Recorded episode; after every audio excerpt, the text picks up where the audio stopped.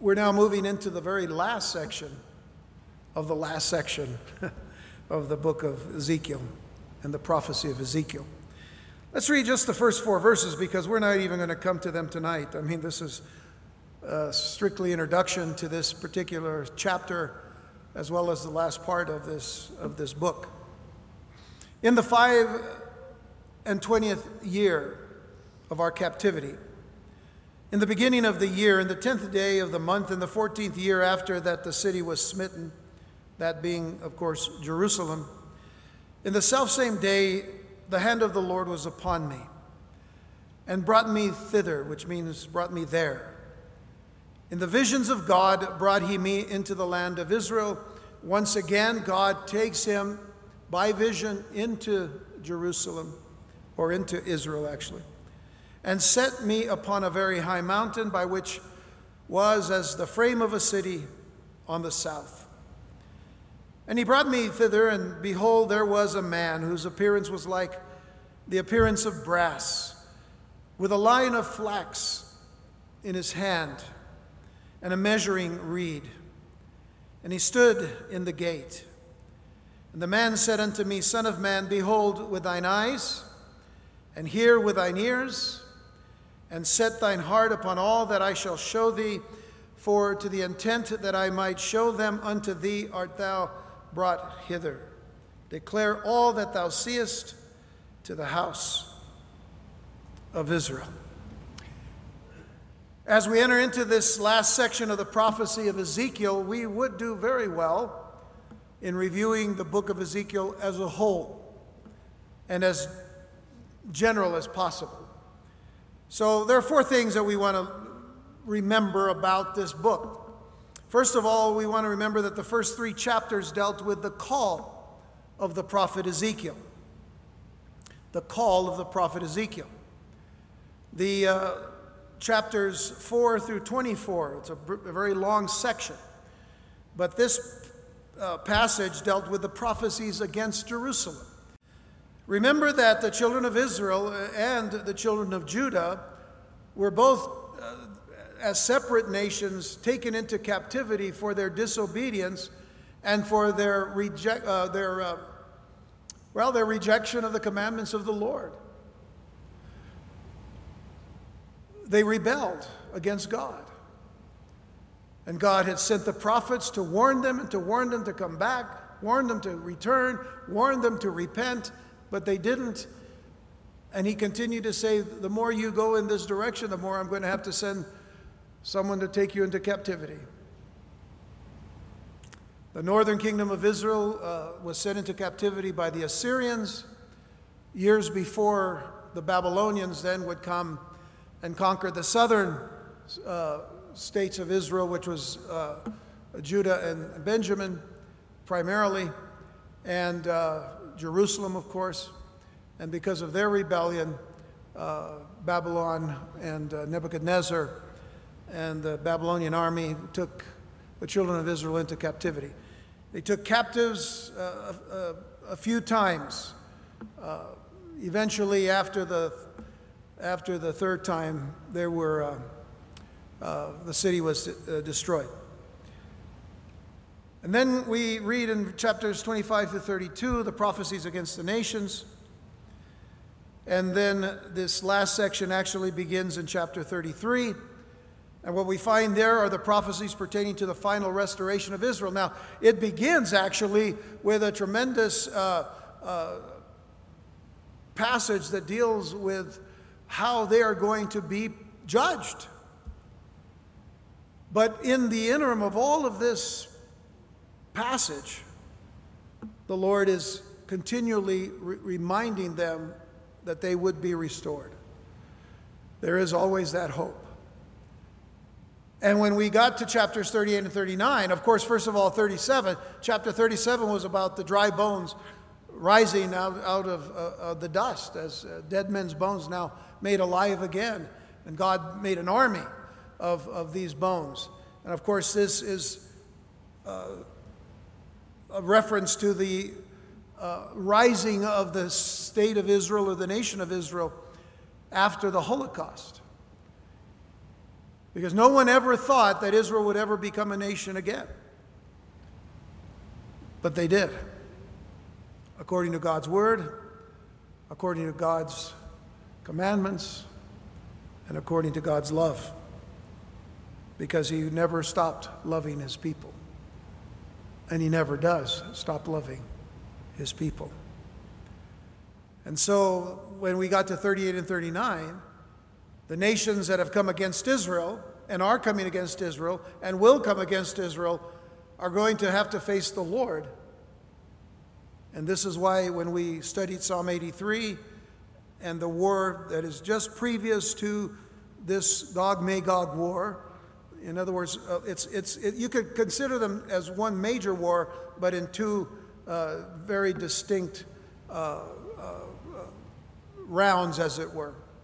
The first round being the nations that are up against Israel, uh, like Egypt and, and uh, others that are mentioned there in Psalm 83. And then is the outer round, which is, of course, uh, Gog, Magog, and the Russia, Turkey, uh, the uh, uh, Uh, Islamic nations that are north of Israel, uh, Iran, uh, Libya, off to the south, west, and all. But all of them are going to have to face the judgment of God. In other words, they're going to go to battle against Israel to destroy Israel, and God's going to destroy them. So we see then a very active way of showing that God is protecting his people. But as painful as some of the prophecies are in leading to Israel's restoration, nonetheless, the most glorious promises that can be imagined and expected are laid out in the future for the Jewish people by their God who loves them with an everlasting love. And I, and I want to kind of stress that because once again, we have to deal with the mindset of a lot of people in the church today that hate Israel, the, the state of Israel as it is today. They hate Israel. And they, would, they, they much would rather support the, the, the Palestinian causes. As a matter of fact, uh, that's uh, happening more often than we want to think about. And uh, it's just people that are disregarding the Word of God and the promises that God has made to His people. So if you turn to Jeremiah chapter 31 for just a moment and read these words, realize that God does not take back what He says. How many of you believe that tonight? God does not take back what He says. And I, I, I look at this passage and I think, how can we miss this? unless we spiritualize it. And I'll get to that in a moment because that's a little bit of what we're doing in this introduction. But in Jeremiah 31, verses 1 through 3, it says, At the same time, saith the Lord, will I be the God of all the families of Israel, and they shall be my people. Thus saith the Lord, the people which were left of the sword found grace in the wilderness, even Israel.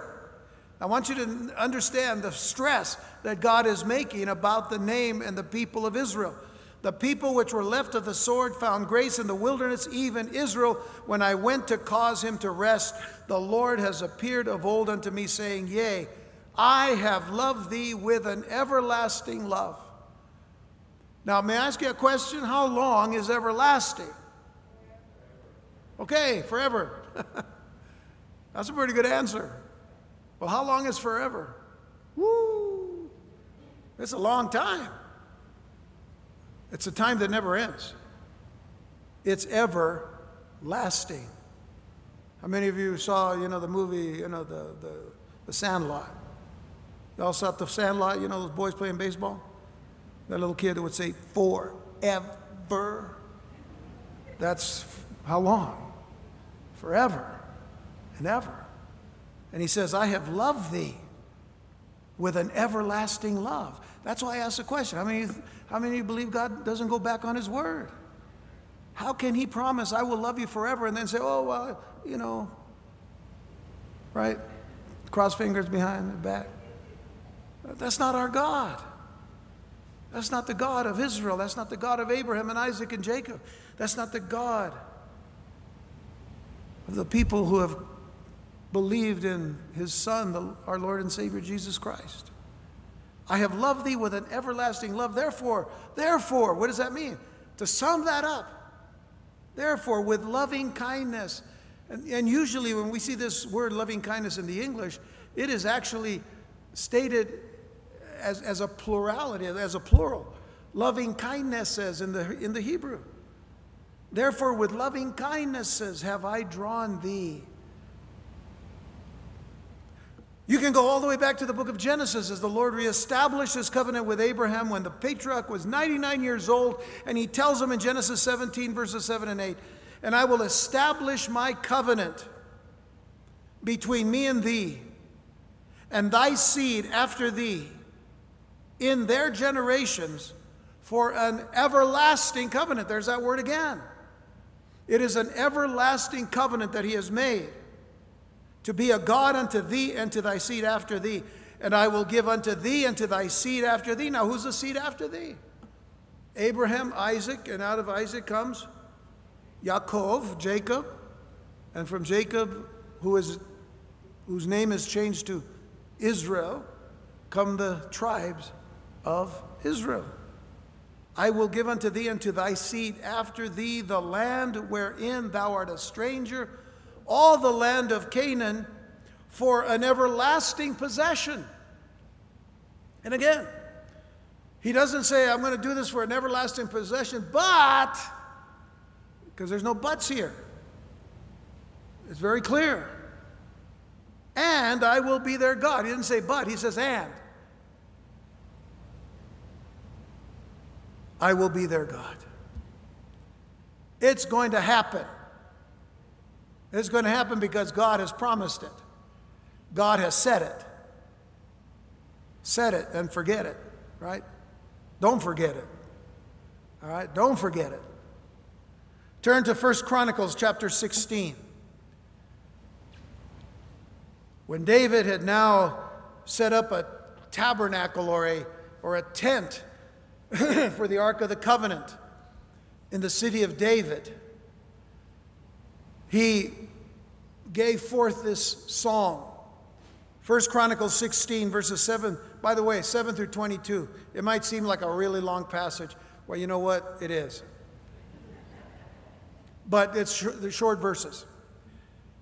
Verse 7 says, Then on that day, David delivered first this psalm to thank the Lord into the hand of Asaph and his brethren. Give thanks unto the Lord Call upon his name, make known his deeds among the people. Sing unto him, sing psalms unto him, talk ye of all his wondrous works. Glory ye in his name. Let the heart of them rejoice that seek the Lord.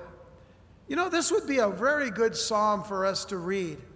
And by the way, it's a compilation of a, a number of, of psalms that we find in the book of Psalms. But this is this this together here would be a wonderful thing to read before we come to church on a Sunday or on a Wednesday or a Saturday night, whenever it is that we come to church. To read this and to say, This is what I want to do when I get to church. This is what I want to do when I come into fellowship with my brothers and sisters in Christ. I want to sing unto the Lord. I want to sing psalms unto Him and, and, and talk of all His wondrous works. That's our witness. That's what we do as believers in Jesus Christ. And then he says in verse 10 Glory ye in His name, let the heart of them rejoice that seek the Lord. Seek the Lord in His strength, seek His face continually. Remember his marvelous works that he has done, his wonders and the judgments of his mouth. O ye seed of Israel, his servant. All right, now this is where we have to pay attention. Because the first part that we read, I, I, I gave that because this is what they forgot to do. Forgot to worship the Lord. And they chose not to worship the Lord later on. Then they didn't seek the Lord. But see, if you stayed loving the Lord, seeking the Lord, worshiping the Lord, uh, singing to the Lord, remembering the Lord, remembering His works. Oh, how can we go wrong? So then we get to verse 13. Oh, ye seed of Israel, his servant. Now we have to pay attention. You children of Jacob, his chosen ones. Remember Israel and Jacob.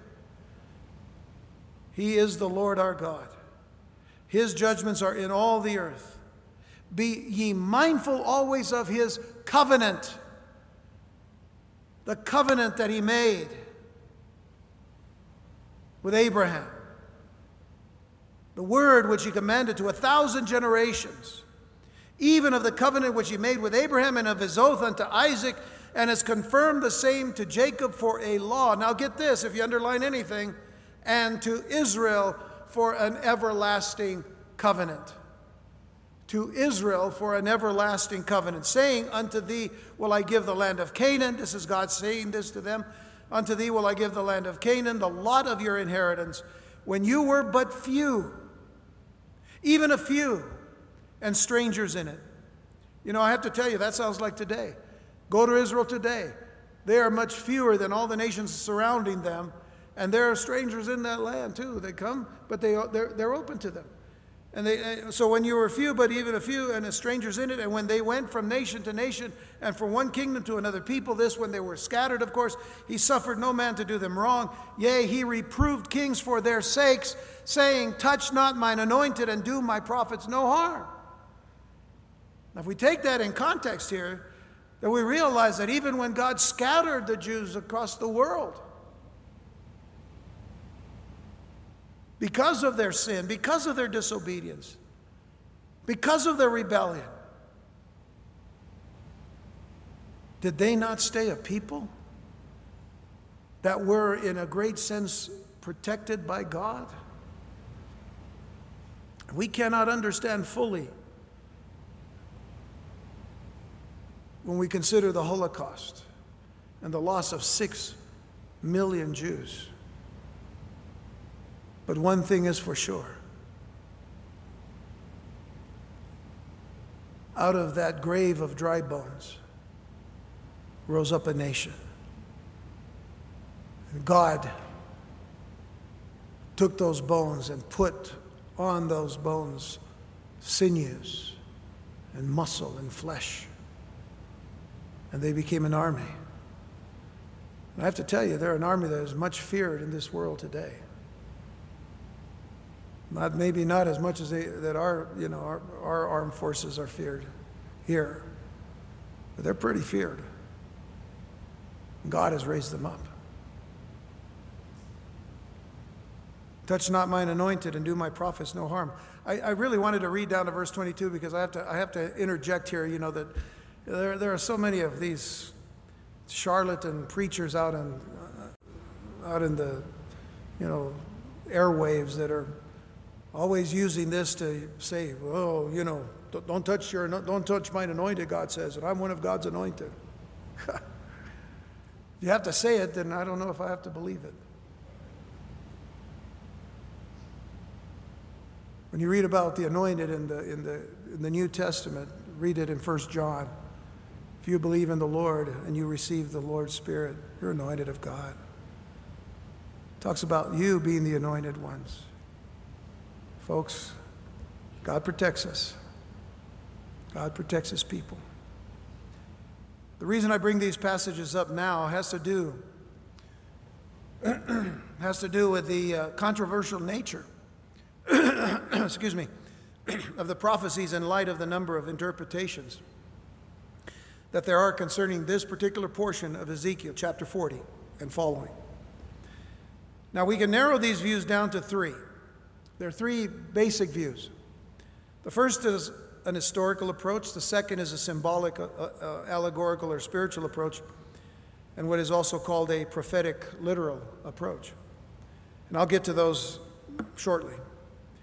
But what makes this passage controversial is the timing of the passage itself. Chapter 40 deals with the time that will follow the tribulation period and the establishing of the millennial kingdom of God on the earth. The millennial kingdom is a 1,000 year reign of Christ on this earth, a thousand years. And because of this, in, in other words, because of uh, this aspect here, you know, there are many who see this portion of Scripture as being very symbolic or even allegorical, or, and hence do not take the passage as being literal. Now, those who are not literalists, those who do not take the Bible literally, especially here, they'll use a passage like Hebrews 7, verses 26 and 27. They're using this passage. I'm not saying that, you know, this is what this all means, but this is what they'll say. They say, For such a high priest became us who is holy, harmless, undefiled, separate from sinners, and made higher than the heavens, who needeth not daily as those high priests to offer up sacrifice first for his own sins and then for the people's. For this he did once when he offered up himself. Of course, that's speaking of Jesus. This is speaking of Jesus as our high priest, because he's not of the priesthood of, of, of Aaron, he's certainly of the priesthood of Melchizedek, a different priesthood. But the, but the point is that they'll use this particular passage to say, you see, everything has to be symbolic then in Ezekiel because, from Ezekiel chapter 40 on, because what, what would there be reasons for having a temple and sacrifices again after Jesus has already come and given the ultimate sacrifice? Now, we're going to deal with this a lot, okay? So we're not done with these statements that I'm making now. We are going to come back to it. But there is a major problem in trying to fit this passage into a symbolic frame, if you will. Because the problem is that, that you would have to ignore Ezekiel describing the temple in such great and specific detail as he does. Now, think about the fact that we're going to read a lot of stuff that is in very detailed things that God is giving to Ezekiel. And so he's describing the temple in such great and specific detail, along with everything that is associated with the temple. Why would he do that if it was only symbolic? So consider that for just a moment.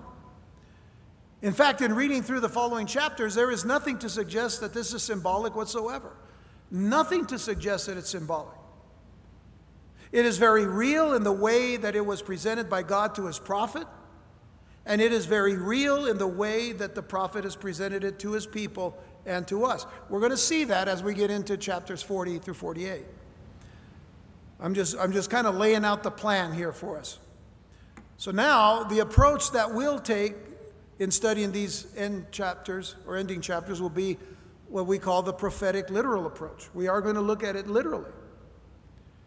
But to see the distinctions from the other views and the significance of a literal interpretation, we need to see them in light of the present day prophetic positions and how the alternative approaches can be deceptive to the church today. But before we get into the distinctions, let's, let's do a, just a little bit of an overview. The Jewish people that had been in captivity in Babylon for a number of years were battling discouragement, they were battling distress and a tremendous sense of hopelessness that gripped their hearts continually. Every day they just, you know, they were hoping against hope, as some people would say.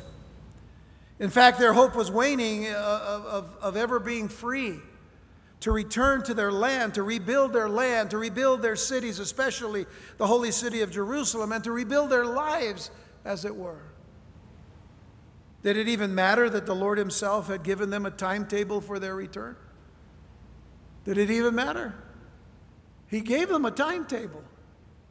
Listen to what he said to them in Jeremiah 29, verses 10 and 11. For thus saith the Lord, that after 70 years, after 70 years be accomplished at Babylon, I will visit you. Now, I'd say that that's a pretty good timetable. Once they go into captivity as a whole, and for 70 years, they're going to stay in captivity. Now, remember what the false prophets were doing. The false prophets were telling the people, oh, listen, don't buy houses. God's going to rescue us. He's going to get us out of here. You know, giving all this positive confession type stuff. Yeah, he's going to get us out of here. Yeah. And, and Jeremiah and Ezekiel and the other prophets were saying, no, no, no, no, build your houses here. You're going to be here 70 years. So you see, God gave them a timetable.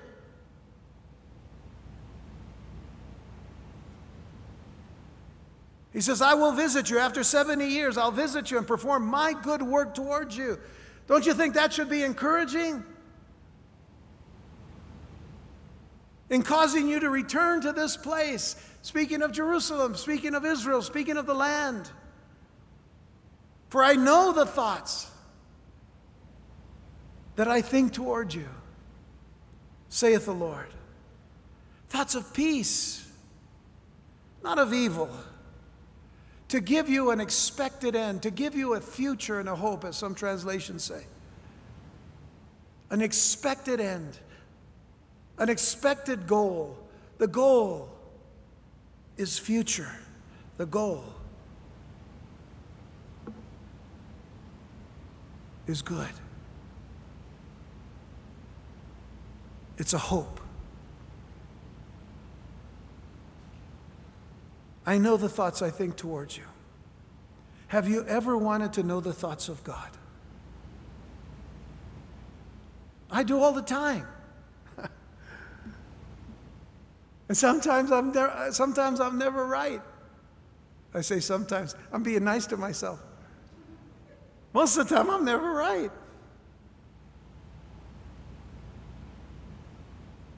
But sometimes I am.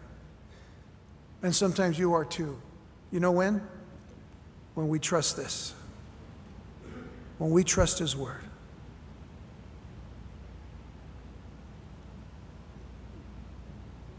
But I want to know the thoughts of God about everything.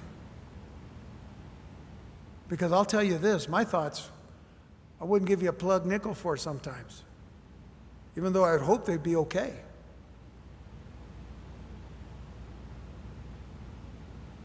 I know the thoughts that I think toward you thoughts of peace. And, folks, that's, that's not just for Israel, that's just not for Judah, that's for all of us. We can take hold of this and realize his thoughts for us, too, are of peace and not of evil. That's why we can trust him and come to him and cry out to him be strengthened by Him. Be filled with Him, with His gifts and with His Spirit, with His love, with His mercies, with everything that we don't have in and of ourselves, but everything that's His.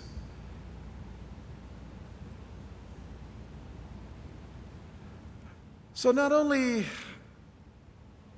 did he not pay attention to the length of time, that he said they would come and be with him. But Ezekiel himself was given a multitude of visions by the Lord of the Jewish people returning to their land and rebuilding their nations. We studied it in chapter 34, we studied it in chapter 36, we studied, of course, in chapter 37, as already mentioned, and in chapter 39. Now, beginning in chapter 40, the prophet receives another vision, a vision that should encourage and, and stir even more hope in the people. And that is that the Messiah himself would come to Jerusalem itself to set up his kingdom on earth, and his people, the Jewish people, would now have a new temple. And, they, and, and that new temple would be built, a new worship would be established, and essentially they would be in a new land. That little strip of land that is the size of New Jersey that we call Israel today is not all that, that God promised to them. He promised them land from the Nile all, all the way to the Euphrates. That's the new land.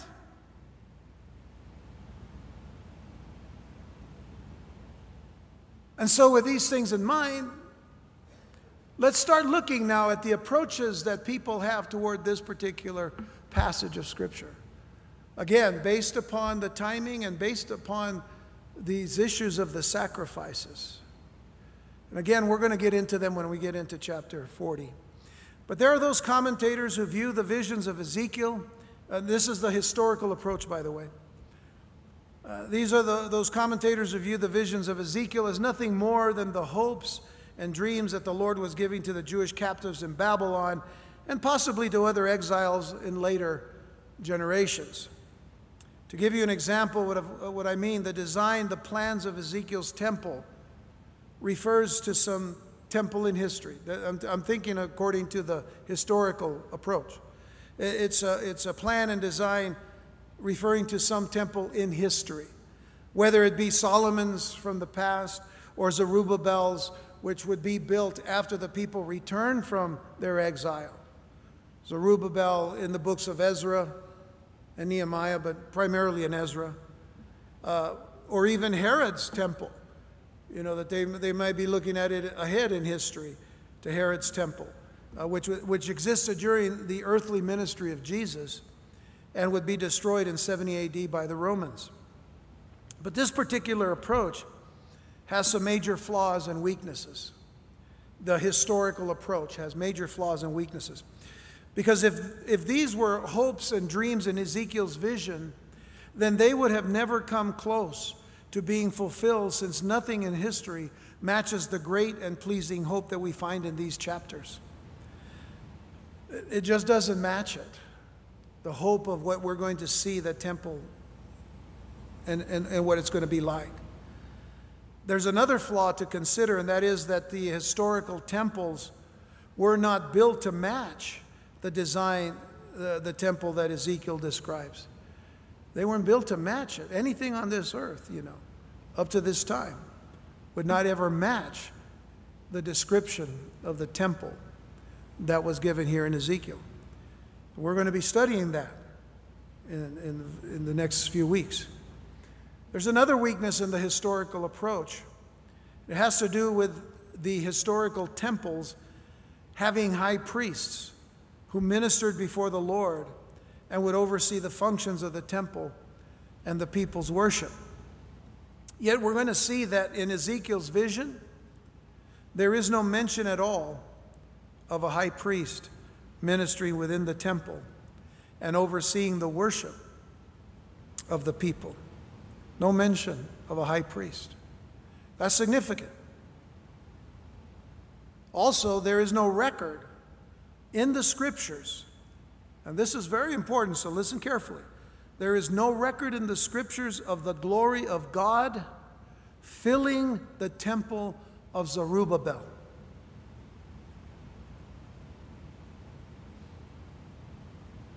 Just look it up. we saw how the glory of God fell upon the tabernacle and the wilderness. And when the temple of Solomon was built, the glory of God came upon the temple. But no glory fell upon the house of, or the, the temple of Zerubbabel. That temple that was. Uh, that temple that was built by the returned exiles. Nor do we find. Now, we find that Jesus was in the temple of Herod. But generally speaking, we do not find anything that, in any way, shape, or form, that said that the glory of God fell upon the, te- the, the temple of Herod. The temple of Herod was a magnificent structure. And uh, people came from miles on in to come to see this temple. The Jews praised their temple. Jesus said, Not long from now, not one stone is going to be upon the other. When we get to the description of the worship, the sacrifices, the priesthood in Ezekiel's vision, we will discover that those practices have never been instituted in any historical temple. And we're going to read that in chapters 43 uh, through 46. 43 to 46.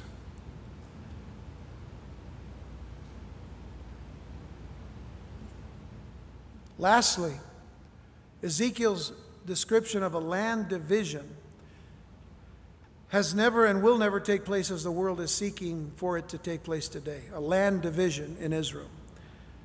Ezekiel talks about a land division. Changes in topography and even the geography will have to occur before they are implemented, according to the prophet's account in chapters 45, 47, and 48. So when you consider the historical approach, it is found lacking for all of these reasons. But there is, there is a, a place of, uh, or, the, or a uh, type of theology within uh, eschatology. Eschatology is the study of end time things, last day events, and all. And today it's called preterism preterism, P R E T E R I S M, preterism.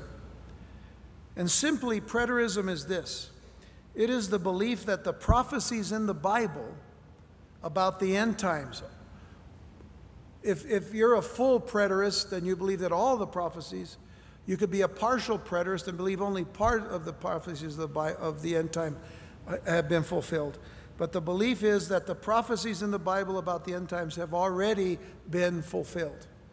In other words, every prophecy in the Old Testament, every prophecy in the New Testament, which of course includes the book of Revelation, has been already fulfilled.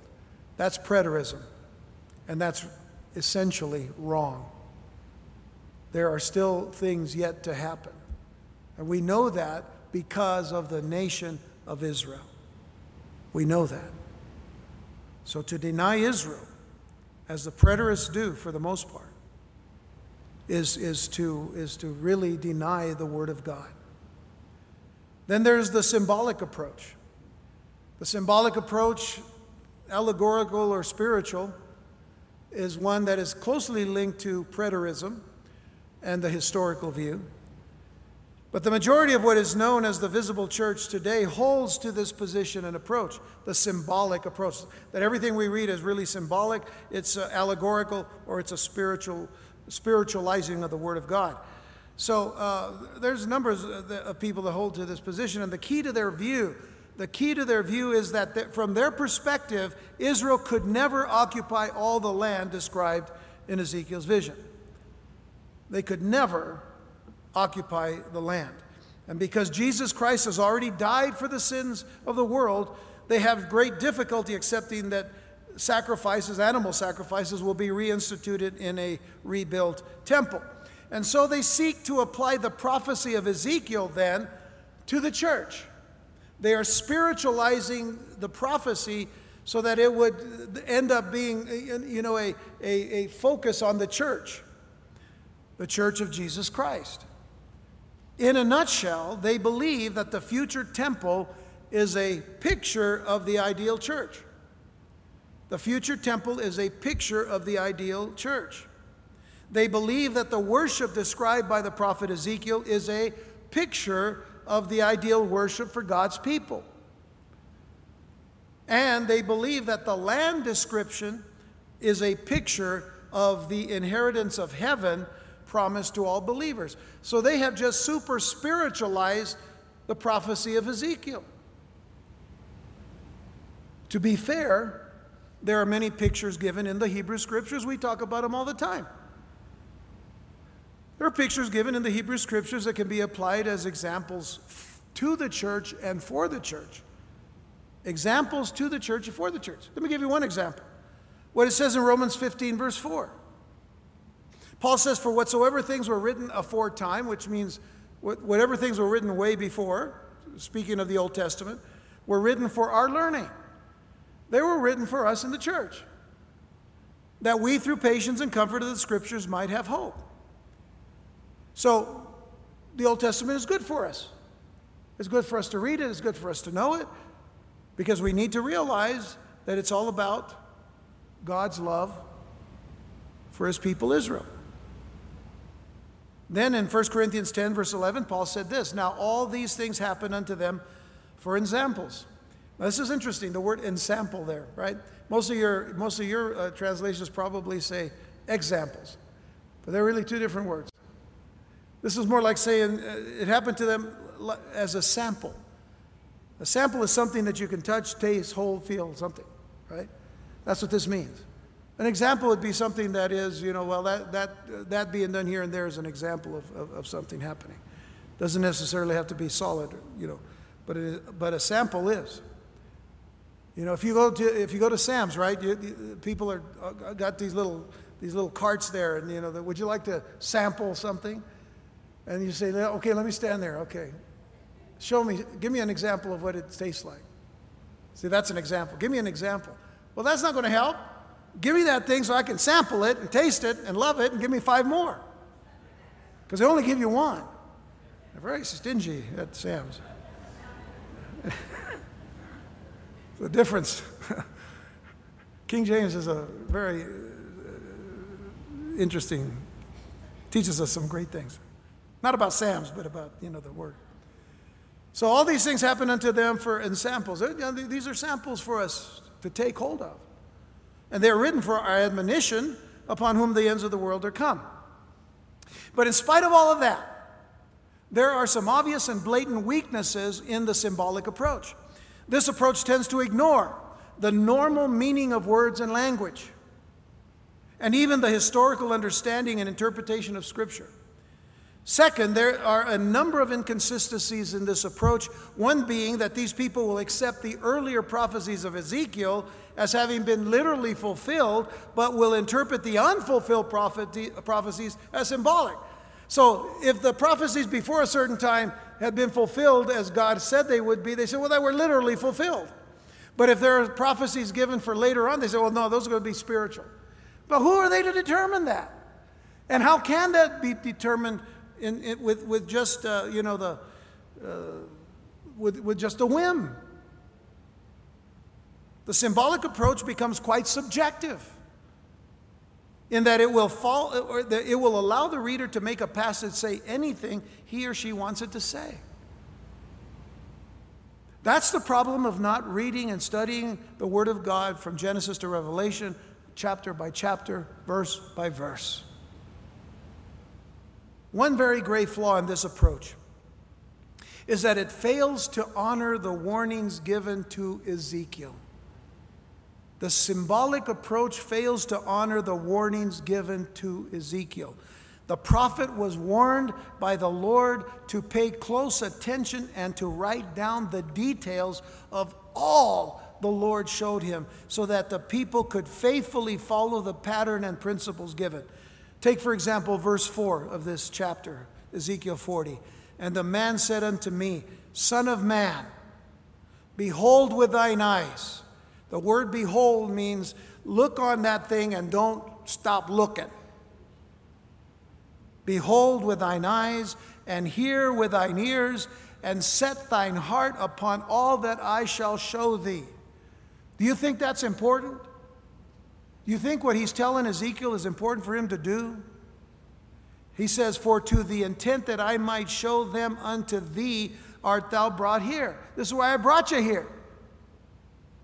Declare all that thou seest to the house of Israel. Ezekiel had to hear and to see and take it all in and not leave one detail out.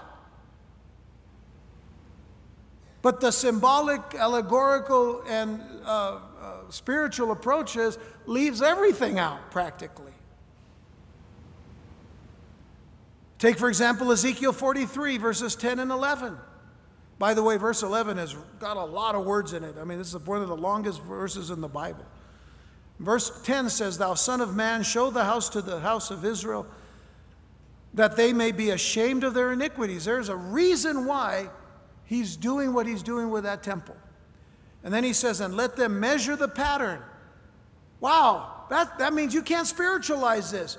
If he's telling you to measure the pattern of this particular temple, there's a reason for it. Notice verse 11. And if they be ashamed of all that they have done, show them the form of the house, and the fashion thereof, and the goings out thereof, and the comings in thereof, and all the forms thereof, and all the ordinance thereof, and all the forms thereof, and all the laws thereof, and write it in their sight.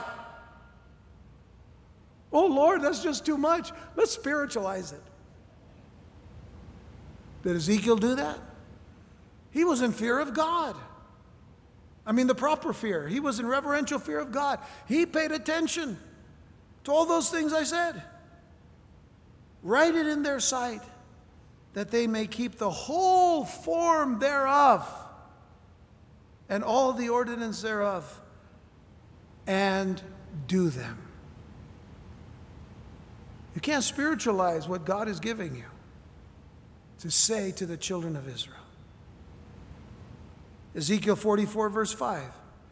And the Lord said unto me, Son of man, mark well, and behold with thine eyes, and hear with thine ears all that I say unto thee concerning all the ordinances of the house of the Lord and all the laws thereof, and mark well the entering in of the house with every going forth of the sanctuary. Those were warnings to the prophet. Can't spiritualize what God tells you. When the scriptures are approached sincerely, honestly, and objectively, it isn't so hard to realize that the many design details were given so that the people could rebuild the temple and faithfully follow the worship procedures being explained. But if the symbolic approach ignores the many details and measurements given throughout these last chapters of Ezekiel, are those who hold to this view not saying that the measurements of the gates, of the steps, of the passageways, of the rooms, of the walls, of the courtyards, and the structures are not that important because it was all meant to give a picture of the ideal church and worship of God's people? See, that doesn't make sense at all. It does not make sense at all to spiritualize this passage or any of the passages given in Ezekiel. So it leads to another great flaw. The symbolic, allegorical, spiritualized position fails to account for the fact that Ezekiel omits many of the significant and important furnishings of the temple and worship procedures of the Hebrew Scriptures. There is no mention of the ark. The lampstand, the menorah, the veil, or even the high priest. No mention of them. That's significant. And there's a reason. We're going to know that reason when we study this passage. There are only three of five sacrifices mentioned, and actually only two of the feasts are mentioned. Two of the seven feasts. But the gravest of the flaws is that this approach makes no distinction between the church and Israel. No distinction. And how can that be? Do we only take the blessings that were given to Israel and but but you know put aside all of the consequences, consequential things like you know the, the the discipline, the chastisement? That's crazy. In fact, it holds to the position. I say the, the spiritual approach or the symbolic approach holds to the position that the church is the new Israel. The church is Israel now, not Israel. It's just a bunch of lost people over there in Israel. Well, they may be lost, but God knows where they are because He put them there. He put them there. Well, let's get back to that one of these days, like pretty soon. It holds to the position that the church is the new Israel. This is what is called replacement theology. Replacement theology is combined, when you combine it with something called dominionism, you are, you are dealing with something that's completely unbiblical. And they tell you that Israel has lost all of its blessings from God for rejecting their Messiah. In the strongest terms, replacement theology proponents condemn the nation of Israel as illegitimate and will even show much more compassion, as I said before, to the Palestinians. We'll deal with that another time.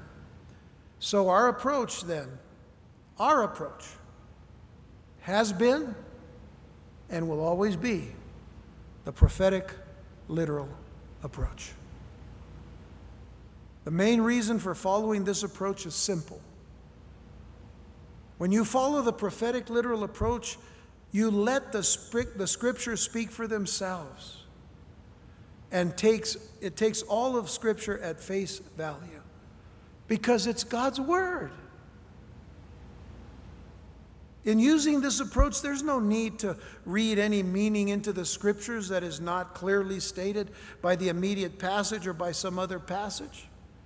In other words, when the meaning of a passage may not be clear, other scriptures are allowed to interpret the unclear passages. That's why we study the word the way we do here. Because sometimes we'll get to a verse and say, man, what does that mean?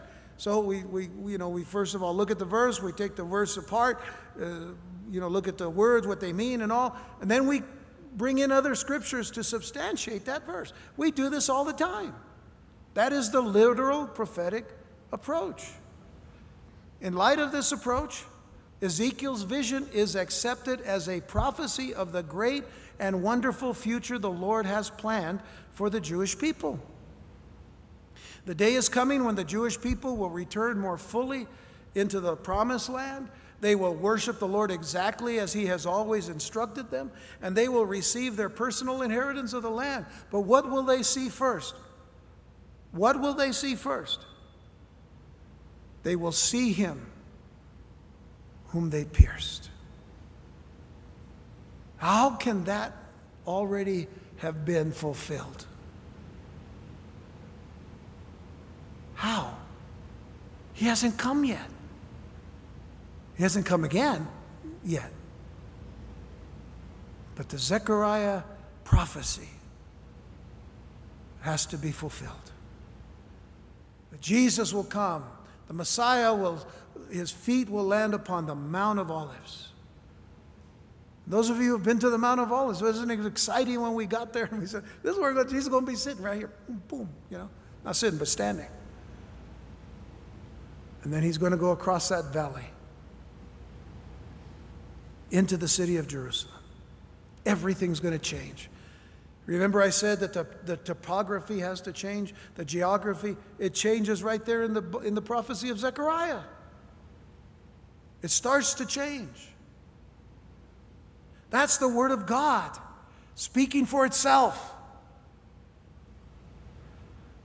So, in our next study, I, just want to pick up uh, where we're, we're leaving off here.